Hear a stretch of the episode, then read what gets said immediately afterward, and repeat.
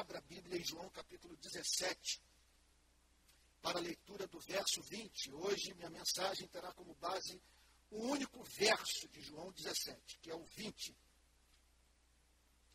que diz assim: Não peço somente por estes, mas também por aqueles que vierem a crer em mim, por meio da palavra que eles falarem. Vou repetir. Não peço somente por eles, ou por estes, os doze, naquele, quer dizer, naquele momento, onze, porque Judas já havia abandonado o Senhor Jesus e os demais apóstolos. Então não peço somente por estes, mas também por aqueles que vierem a crer por meio da palavra que falarem. Amém.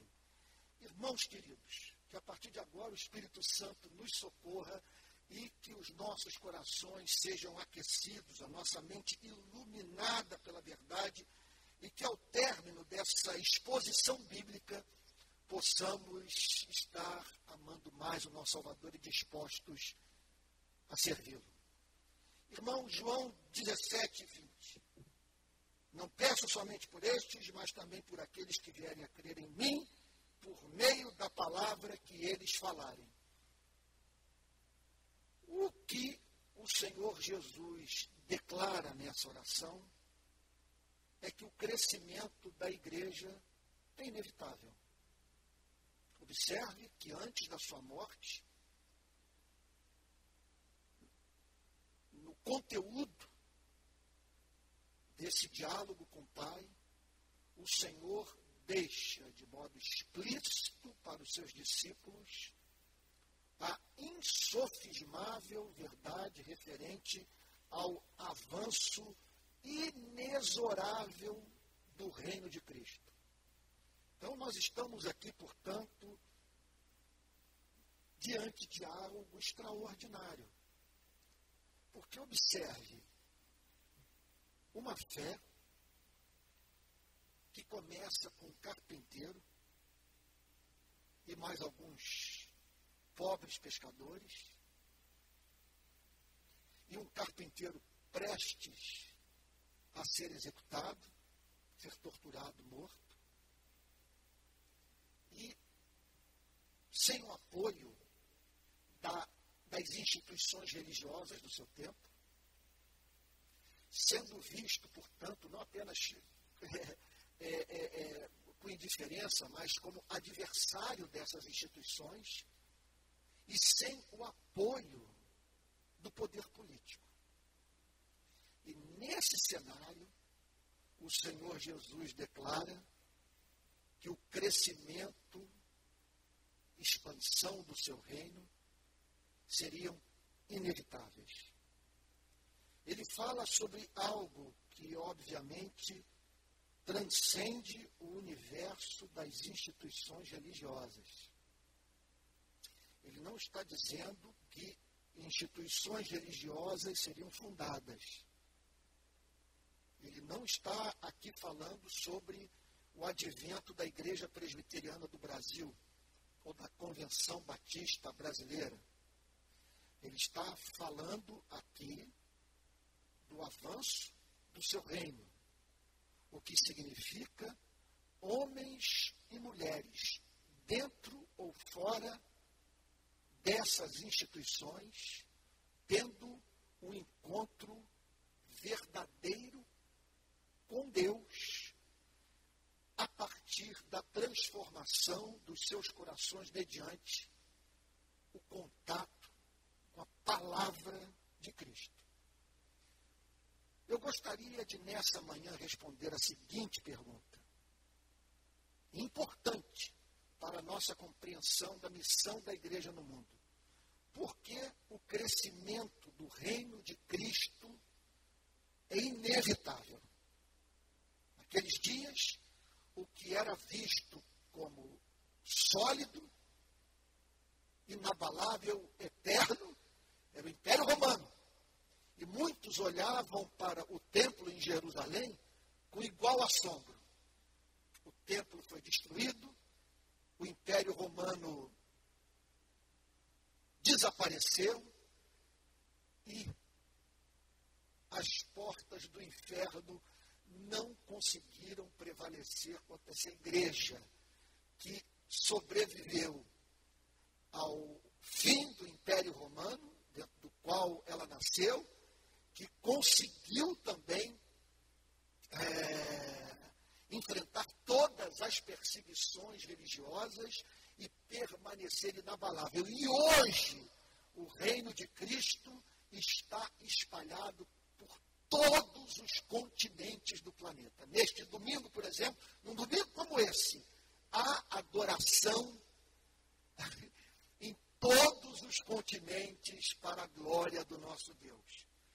Por que o crescimento é inevitável? Por quatro motivos. Quatro. Número um, é inevitável por causa do decreto eterno da salvação. Por causa do querer de Deus, da autoridade de Deus, da soberania de Deus.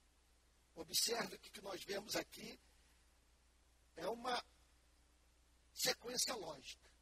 Decreto, oração de Cristo e a inevitável conversão de homens e mulheres.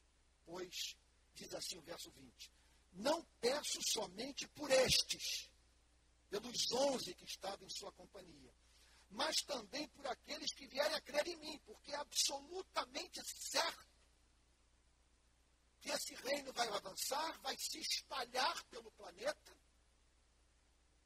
e que haverá, portanto, redenção. Homens e mulheres se reconciliarão, se reconciliarão com o seu Criador mediante a minha mensagem. Então não peço somente por estes, mas também por aqueles que vierem a crer em mim, por meio da palavra que eles falarem. Então, é evidente que o Senhor Jesus está falando aqui sobre algo que foi decretado, ele dá como líquida e certa a salvação dessas pessoas, cujos nomes ele conhece pessoalmente. Ele intercede por elas, em razão da sua existência na mente de Deus, porque a nossa vida foi pensada, planejada, e antes, portanto, da fundação deste planeta, nós existíamos na mente do Criador. E por esse povo que Deus tinha em mente, o Senhor Jesus Cristo intercede. E como os decretos são irrevogáveis e a oração de Cristo sempre é ouvida pelo Pai, crescimento do reino de Deus nesse planeta é inevitável. Como dizem os nossos queridos irmãos pentecostais, ninguém detém é obra santa. Ainda que os adversários de fora e de dentro se levantem, como diz a Bíblia, agindo eu, quem impedirá? Em segundo lugar, o avanço do reino, do, Cristo, do, do reino de Cristo é inevitável por causa do próprio Cristo. Olha o que, é que ele diz. Não peço somente por estes, mas também por aqueles que vierem a crer em mim. Ele fala, portanto, de judeus e pagãos, de pessoas que conheciam o Antigo Testamento, e de homens e mulheres que ignoravam Deus do Antigo, Testamento, mergulhados no paganismo, que haveriam de ouvir pregação do Evangelho, o testemunho do nascimento, vida, morte, ressurreição e ascensão aos céus de nosso Senhor e Salvador Jesus Cristo e se encantariam por ele o que caracteriza a vida dessas pessoas é a fé em Cristo. O que faz com que elas se aproximem de Cristo, em vez de se afastarem de Cristo. Porque elas querem proximidade a Cristo, intimidade com Cristo, anelam por imitar a Cristo. Porque elas se encantaram por Cristo.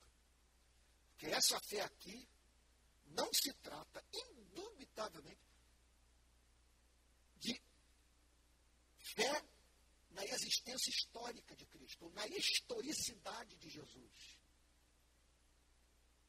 Essa fé sobre a qual Cristo fala, embora não deva ser confundida com amor, porque nós não somos salvos pelo amor, e sim pela graça de Deus mediante a, mediante a fé, contudo, onde quer que esta fé esteja presente, ali estará presente o amor.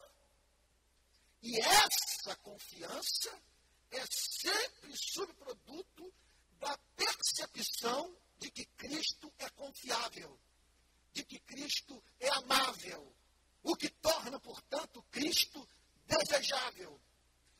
Porque o crescimento do reino de Cristo é inevitável, porque Jesus sempre exercerá fascínio sobre o espírito humano. o que faz com que a igreja cresça. Se espalhe pelo planeta. Conquiste corações de homens e mulheres de todas as classes sociais. É a beleza de Cristo. A singularidade de Cristo. A majestade de Cristo. A mensagem de Cristo. A glória de Cristo Nisso consiste a nossa esperança. Nós vamos sair pelo mundo anunciando Jesus Cristo, dando o melhor de nós para que as pessoas se afeiçoem por Cristo. E como que e como é, Cristo é amável, pessoas vão fixar os seus afetos nele e passar a fazer parte concretamente do reino de Cristo. Em terceiro lugar, o crescimento do reino de Cristo à luz desse verso é inevitável por causa da palavra de Cristo. O texto diz: Não peço somente por estes, mas também por aqueles que vierem a crer em mim, por meio da palavra que eles falarem. Portanto, há um elemento cognitivo nessa conversão. Seres humanos são levados a, a crer em certas verdades essas verdades os encantam. Vem fazer morada em seus corações. E eles, portanto, são transformados para sempre. Mas por quê?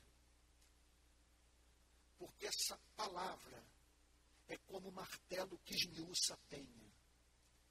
É como espada de dois gumes que divide juntas e medulas, que é capaz de separar o inseparável, a alma do espírito. É, é, é, é mensagem que penetra o consciente, que avança pelo inconsciente, que redime o homem integral. É mensagem que atende às aspirações metafísicas dos seres humanos que lhes permite saber quem são, de onde vieram e para onde vão. É verdade que também satisfaz as demandas morais dos seres humanos, porque trata-se de uma pregação que oferece perdão racional, perdão real, perdão completo, perdão estribado amoroso, gracioso, bondoso de Deus, por meio da palavra. Portanto, a igreja abre a boca, comunica com exatidão, de modo não corrompido, a palavra de Cristo e essa palavra, energizada pelo Espírito Santo, não volta vazia quando atinge o coração daqueles que o Pai entregou ao Filho, visando a sua redenção. E por fim, em quarto e último lugar, o avanço do reino de Cristo é inexorável, inevitável, sempre crescente. Porque Deus sempre haverá de encontrar nesse planeta homens e mulheres que reproduzirão em suas vidas a oração do profeta Isaías, do capítulo 6 do livro do grande profeta. Eis-me aqui e envia-me a mim. Que Cristo declara é que Deus decretou levar a cabo os seus decretos através da instrumentalidade da própria igreja. Por isso que Cristo diz: Não peço somente por estes, mas também por aqueles que vierem a crer em mim, por meio da palavra que eles falarem. Portanto, os apóstolos, possessos da palavra de Cristo, tomados de amor, de zelo pelo seu Salvador, saem pelo mundo proclamando o Evangelho e contaminam pessoas, levam pessoas a se encantarem por Cristo, a verem sentido em sua mensagem e, consequentemente, serem tomadas da certeza que não há nada de que o ser humano mais careça em sua vida do que conhecer a esperança de Deus que está em Cristo Jesus, o nosso Senhor.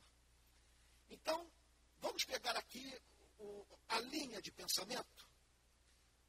Eu estou fazendo uma exposição sobre o Evangelho de João nessa igreja. Nós nos encontramos hoje no capítulo 17, verso 20, que diz assim: Não peço somente por estes, mas também por aqueles que vierem a crer em mim por meio da palavra que eles falarem. Então, qual é a doutrina que eu estou sustentando, defendendo, apresentando nessa manhã?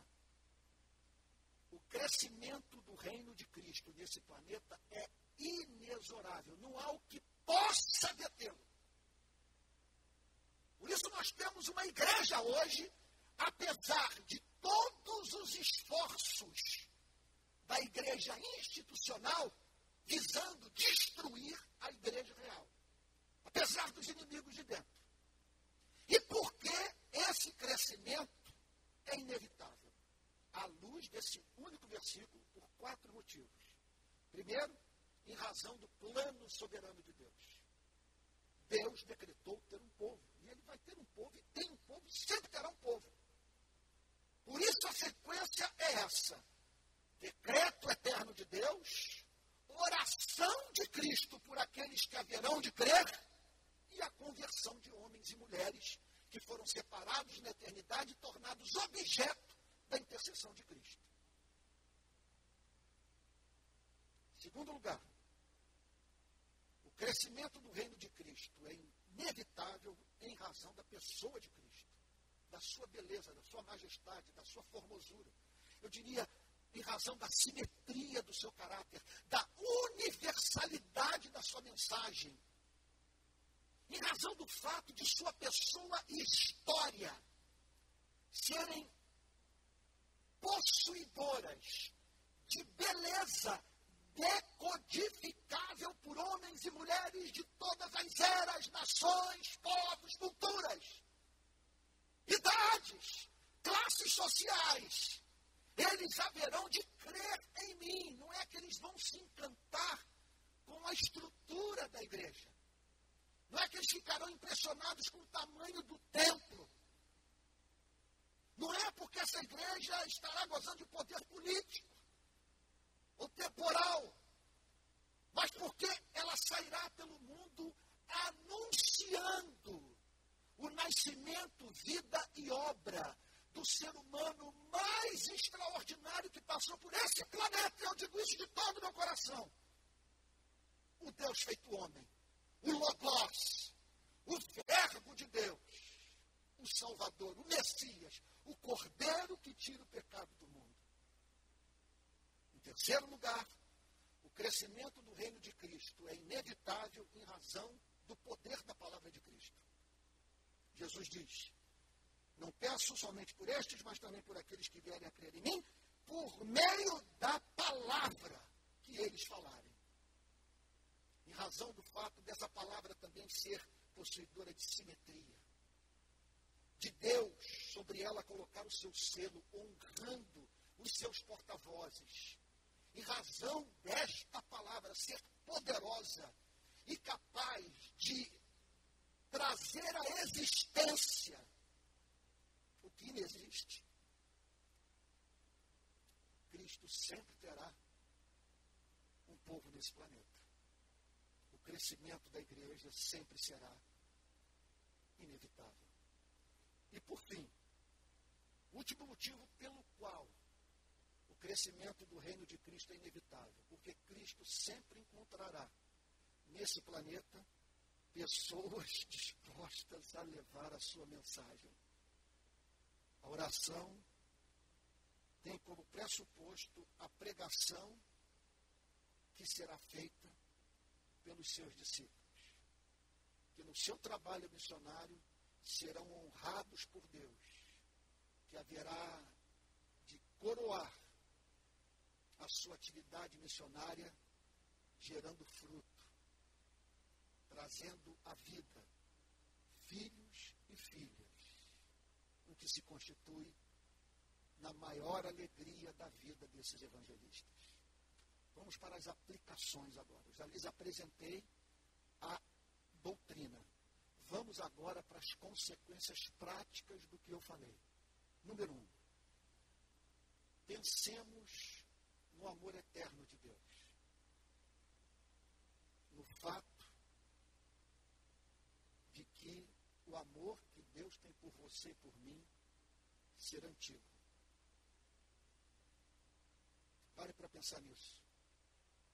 Naqueles dias, em Jerusalém, nas proximidades do jardim do Getsemane, Jesus podia orar por você e por mim.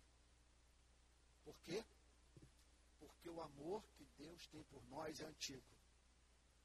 A sua redenção não se trata de uma baita sorte, de um monumental acaso, mas de um infinito amor. Eu diria que nisso consiste o fundamento da construção da nossa autoestima. Saber que esse amor é nosso, que esse amor é eterno, esse amor é real.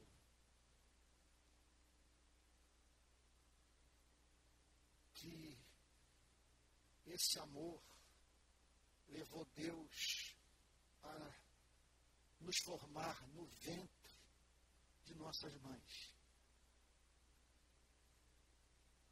fazendo com que surgisse e tudo isso amalgamado, essa matéria-prima, ao cuidado providencial de Deus, as mais diversas experiências de vida pelas quais nós passamos, produzindo lá na ponta discípulos igualmente amados, que, que creem no mesmo Salvador e, contudo, profundamente diferentes. Porque essa igreja é como um jardim, cheio de cor, cheio de forma, cheio de, de perfume, de modo que cada um de nós tem algo de totalmente, exclusivamente especial a revelar do amor de Deus. Por isso eu diria para você: seja você mesmo, seja autêntico. A maior contribuição que você pode dar para o reino de Cristo é permitir, através da sua autenticidade, revelar a beleza de Deus por meio da sua vida. E que será somente compreendida por nós dessa forma singular se você mantiver a sua identidade de cristão e de ser distinto de todos os demais seres humanos. Em segundo lugar, peçamos a Deus para que Cristo sempre nos, nos fascine, nos atraindo a Ele por meio da sua beleza. a mensagem é, é pregada e pessoas creem. Ora, com relação a todos os objetos da vida, nós mantemos uma relação de aproximação ou uma relação de fuga. Ou nós fugimos dos objetos, ou nós nos aproximamos dele, deles. O que nos faz aproximar dos objetos é a sua beleza, a sua excelência, é a sua santidade.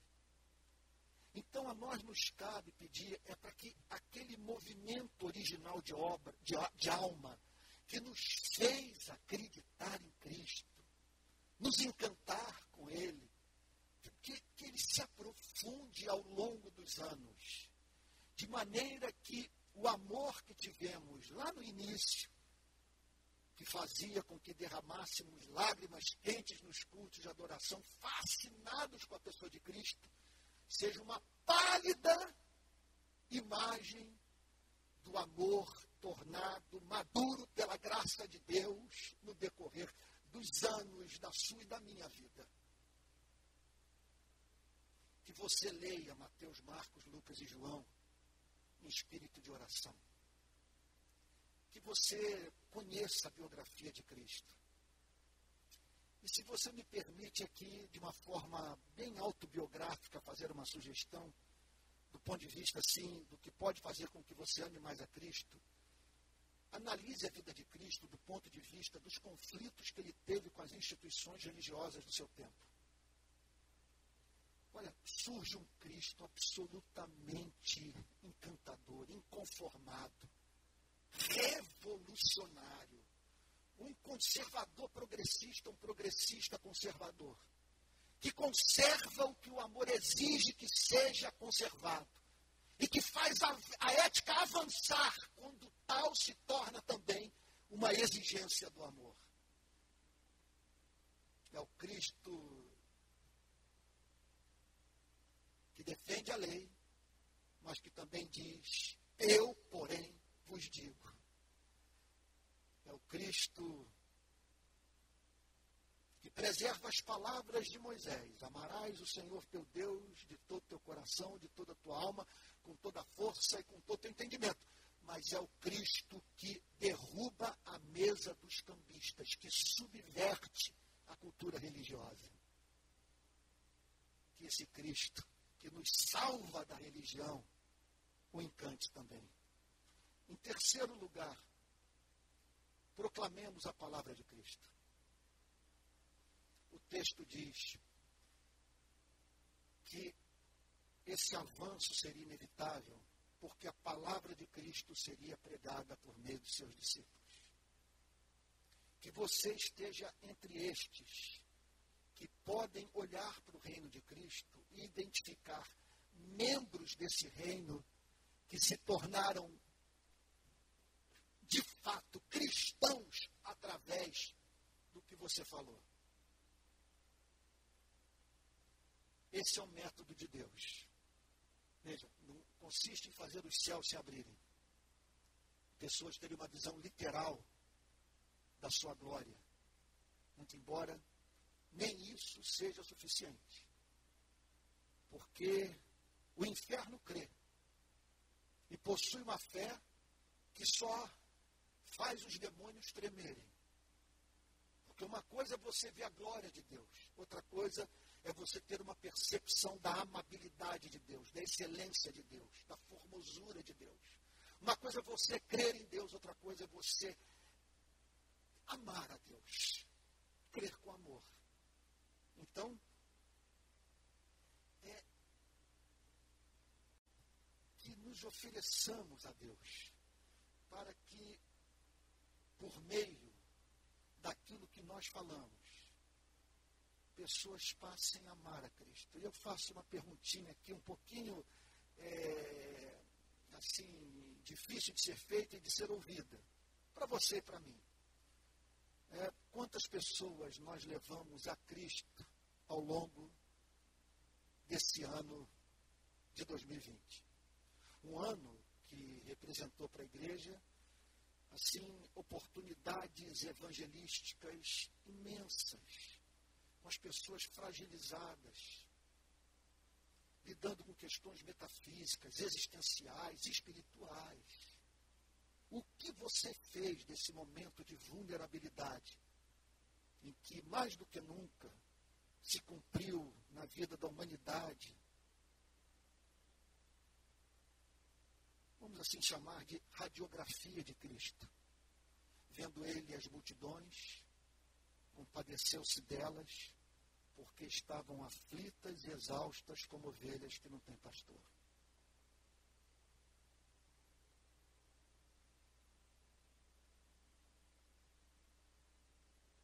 Ontem eu participei da cerimônia fúnebre das duas meninas mortas numa operação policial em Gramacho.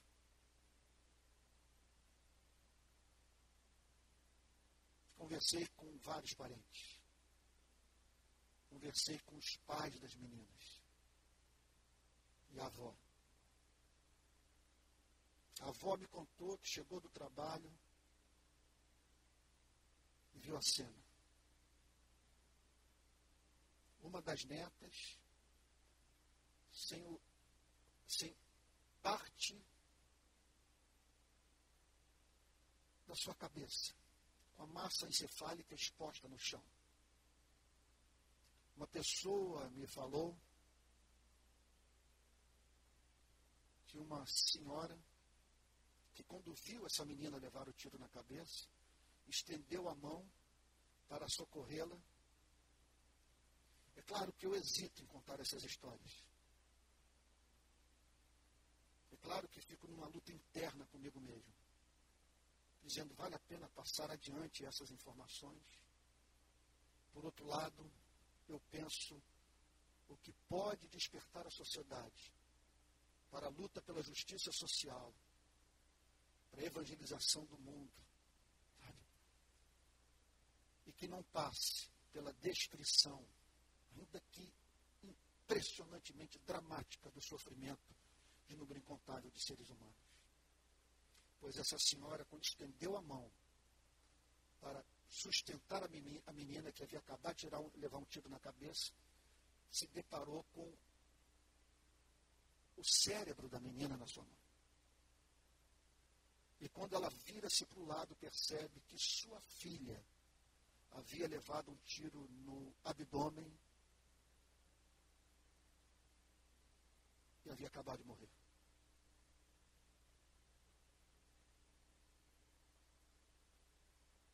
A coisa que eu mais disse ontem naquele cemitério foi que ninguém amou mais aquelas crianças do que o seu Criador. E que Jesus disse: Deixai vir a mim os pequeninos e não os embaraceis, porque dos tais é o reino dos céus e elas estão com Jesus.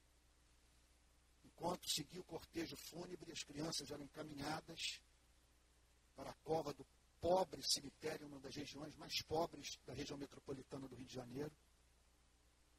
Eu me virei para o pai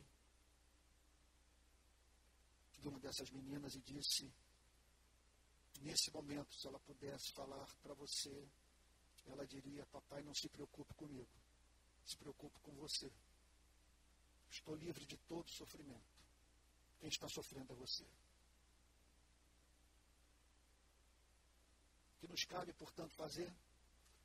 Nos oferecermos a Deus. Para levarmos a mensagem de esperança que há em Cristo para o mundo quebrado, para o mundo moído, para o mundo confuso,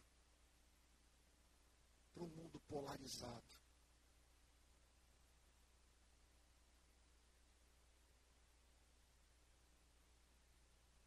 Você possa dizer: Senhor, eis-me aqui,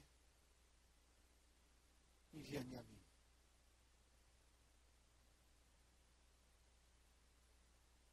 Em quarto lugar, quarta aplicação prática. Jamais fiquemos satisfeitos com o crescimento numérico da igreja.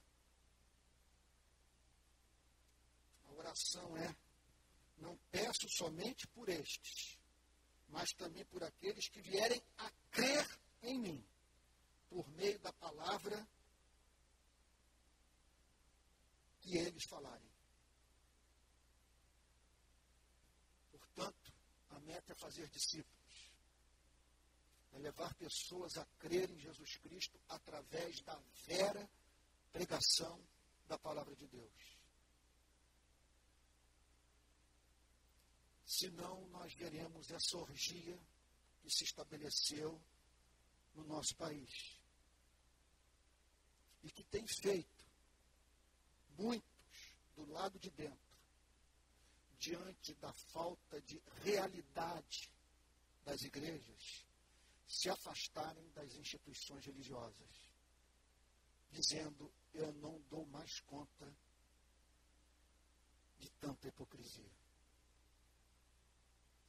Observe que quando o Senhor Jesus declara para que eles creiam em mim, para que essa mensagem alcance os eleitos, ele não está falando sobre se tornar calvinista. Ele não está falando sobre crer na Trindade. Ou até mesmo no plano da salvação. Envolve doutrina envolve a compreensão da doutrina da Trindade e da doutrina da salvação. Mas quando o Senhor Jesus, sem a mínima dúvida, fala sobre crer nele, ele está falando pra, sobre algo que extrapola a compreensão intelectual do cristianismo. Porque quando nós pensamos na autêntica experiência de fé, nós nos deparamos com um ser humano que botou sua completa confiança num ser que se lhe afigurou como confiável. E como não amar um ser que faz promessas tão excelsas? E que se comunica ao pecador sofrido de modo tão autêntico, tão claro, tão direto, tão pleno de amor. E como que haverá de ser a vida dessa pessoa que creu nesse confiável e amável Salvador a partir desse encontro? Será que ela não vai querer reproduzir a vida de Cristo?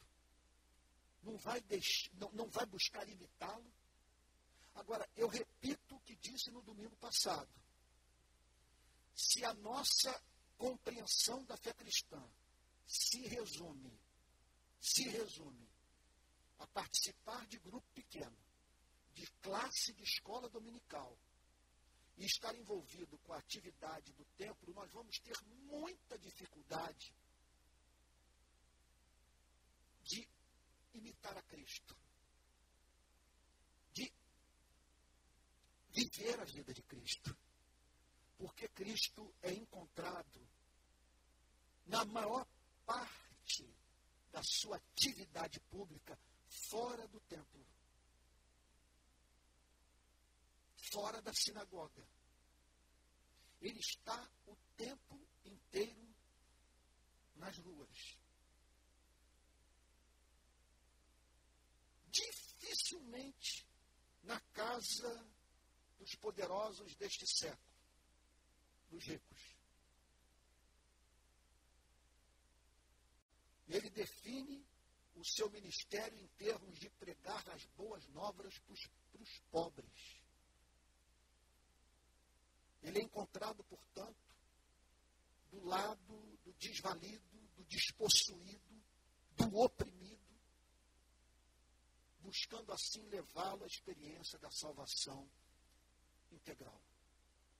Essa compreensão foi fundamental para que eu não entrasse em crise com a minha relação com essa igreja. Pois quando eu me vi, em 2007, rompendo nessa igreja com um modelo de ministério pastoral, o que me consolou foi ter encontrado na pessoa de Cristo referência para a decisão que eu estava tomando. Qual a decisão que eu estava tomando? Pastor de uma igreja de classe média, de classe média alta. Uma igreja que, em grande parte, por carinho a mim, me oferecia os confortos desta vida. Eu poderia, portanto, ter administrado o meu ministério desde então, visitando casas de praia, casas de campo, viajando com essas pessoas, participando dos seus banquetes. Não estou dizendo que essas coisas sejam condenáveis. Não estou dizendo que não possa haver verdadeiro amor e amizade nesse tipo de relacionamento. O que eu estou dizendo é que ficou evidente para mim que Cristo me queria nas ruas, o imitando, estando na cidade do Rio de Janeiro, nos lugares onde ele estaria.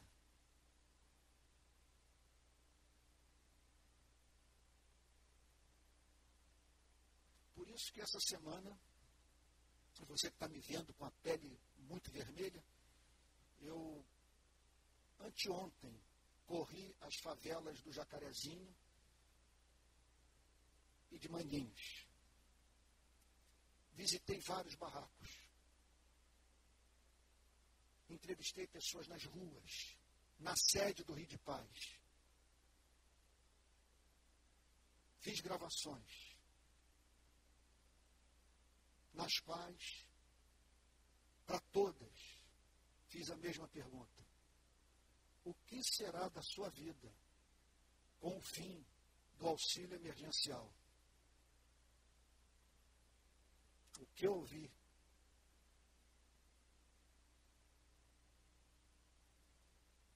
deveria fazer com que os cristãos do país inteiro se mobilizassem para que essas migalhas que o governo está dando para essas famílias não fossem suprimidas. Porque são 54 milhões de brasileiros na pobreza, vivendo com 430 reais por mês. O que, que você acha de eu te dar 430 reais por mês e dizer, te vira? Só que não, tem, não, não, não se trata apenas disso. Segundo pesquisa do IBGE, 13 milhões de brasileiros vivem com uma média de 130 reais por mês. Há 14 milhões de desempregados no nosso país. E 13 milhões que não constam na lista de desempregados porque nem emprego procuraram ainda. Pessoas me disseram que com essa ajuda compraram feijão e arroz.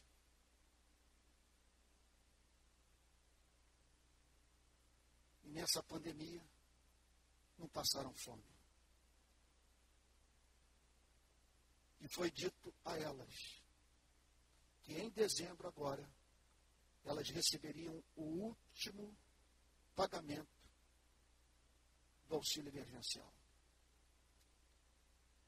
que é recebido por cerca de 60 milhões de pessoas. O caos vai se estabelecer nesse país.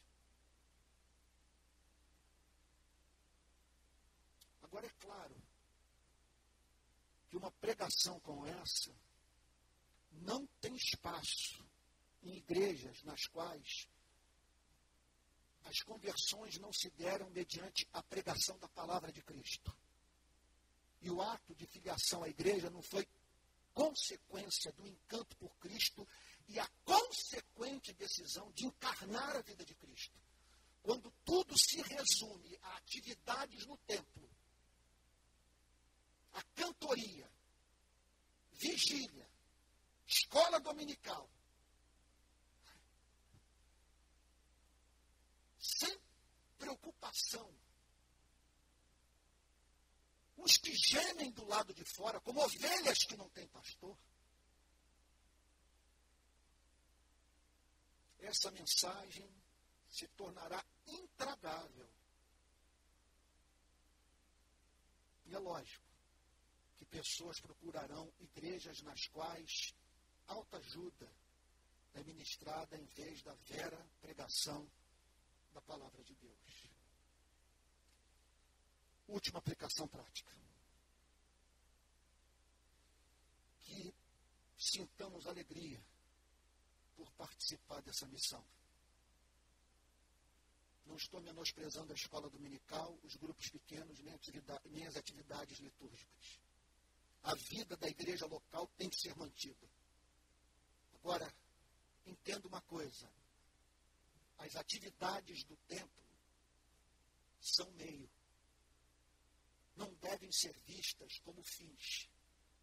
Nós nos dirigimos para um lugar como esse para sermos renovados na alma, a fim de no mercado de trabalho e no campo missionário, seja urbano, seja é, transcultural, possamos levar o Evangelho de modo encarnado no poder do Espírito Santo. Conclusão. O avanço do reino de Cristo é infalível à luz de João, capítulo 17, verso 20. Ele se dá por meio da pregação da palavra, que é feita pela igreja de Cristo. Seu produto final são homens e mulheres convertidos na mente e no coração. Possuindo, a partir de então, a mente de Cristo. E reproduzindo a vida de Jesus. Que Deus o abençoe. Em nome do nosso Salvador. Vamos ter um momento de oração. Pai Santo, em nome de Jesus, que possamos ter a alegria de participar desse sonho. O Senhor ter um povo na terra que revele o teu caráter. Que muitos creiam por meio da nossa mensagem. Que o Senhor nos conceda a alegria de gerar filhos espirituais. Mas, Senhor, nós não queremos apenas apresentar a Ti nessa manhã as nossas petições. Por mais santas que sejam, nós queremos também apresentar a nossa gratidão por termos sido separados para esta redenção, por termos sido objeto da intercessão de Cristo, por Jesus ter se importado conosco e ter enviado pessoas visando a nossa redenção. Que daremos ao Senhor por todos os seus benefícios para conosco. A ti toda honra, toda glória, todo louvor, pelos séculos dos séculos. Amém.